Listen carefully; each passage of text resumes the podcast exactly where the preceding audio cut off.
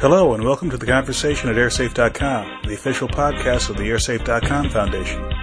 I'm your host, Dr. Todd Curtis, the director of the foundation and the creator of airsafe.com, your reliable source of airline safety and security information since 1996. In this conversation, I'd like to share with you a broadcast of the Voice of America program Perspectives from November 6, 2007, where the subject was African airline safety and security. I was one of the several experts interviewed for the program. We discuss some of the issues and some of the challenges facing Africa when it comes to airline safety, especially the safety of older aircraft.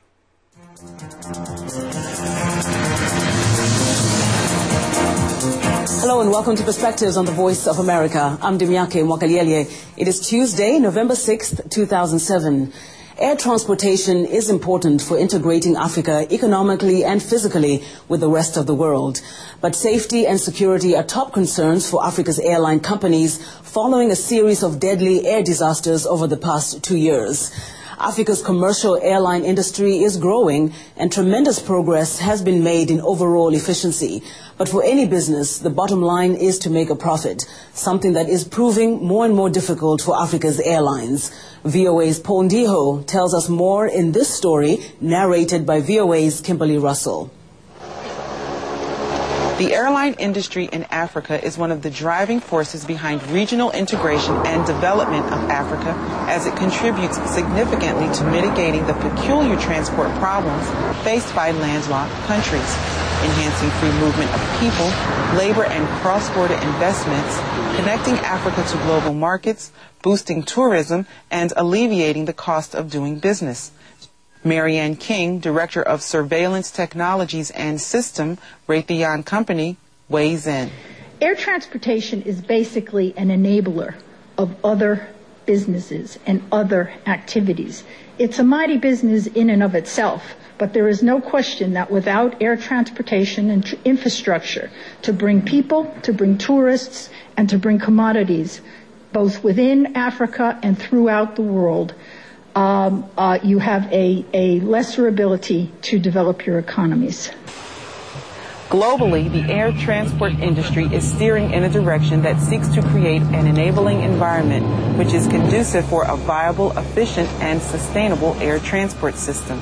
The safety of African skies needs to be significantly improved and the technical and human capacities of the industry strengthened.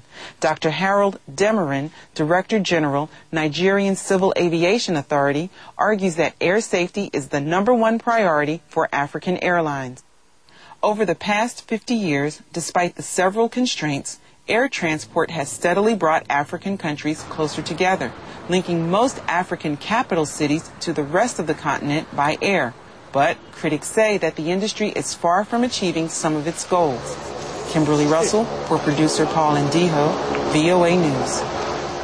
Now joining me is Dr. Todd Curtis, an air and safety expert and founder of airsafe.com, and he joins us by phone from Seattle, Washington. Welcome to Perspectives, Dr. Curtis. Oh, thank you for having me.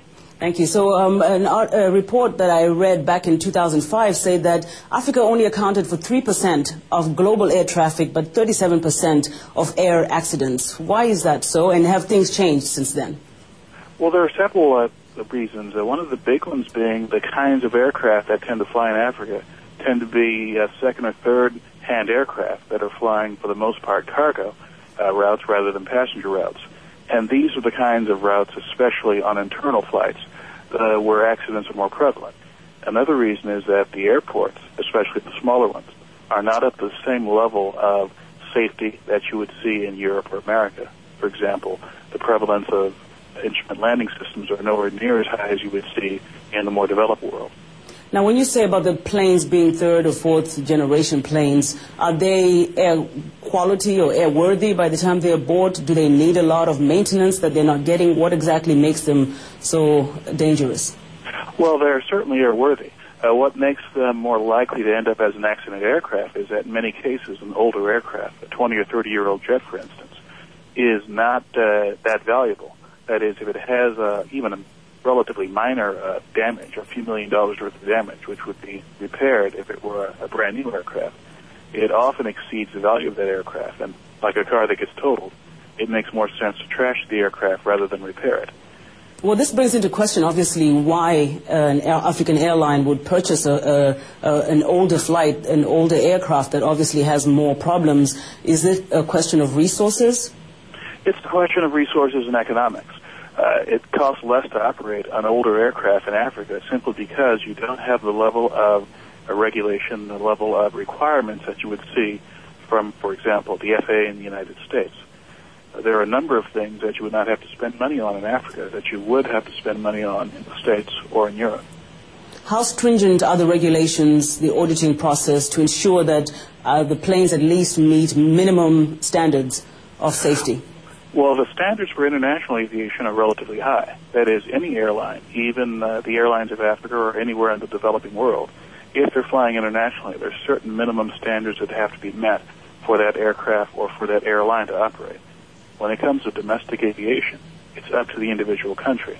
And frankly, in most of Africa, the level of requirements and the level of regulatory oversight is far, far less for domestic aviation than you would see elsewhere in the world. Well, thank you very much, Dr. Todd Curtis. We've run out of time, but thank you for that information. Oh, uh, anytime. All right, and that's it from Perspectives. Until tomorrow, I'm Dimiake Mokaliele for The Voice of America. Well, it looks like that's all the time we have for today. Before we end this conversation, I'd like to remind all my listeners that this podcast is sponsored by the AirSafe.com Foundation. This nonprofit organization is responsible for this podcast and for a variety of other efforts to further the public's understanding of aviation safety and aviation security. For information about the foundation or to make a tax-deductible donation, please visit the foundation at airsafe.org. For more information about airline safety, you can find us at airsafe.com that's A-I-R-S-A-F-E dot com. Or type the words airline safety into your favorite search engine. We're probably on the first page of results. Feel free to write to me at my email address, tcurtis at airsafe.com. Thanks for listening, and we'll see you next time.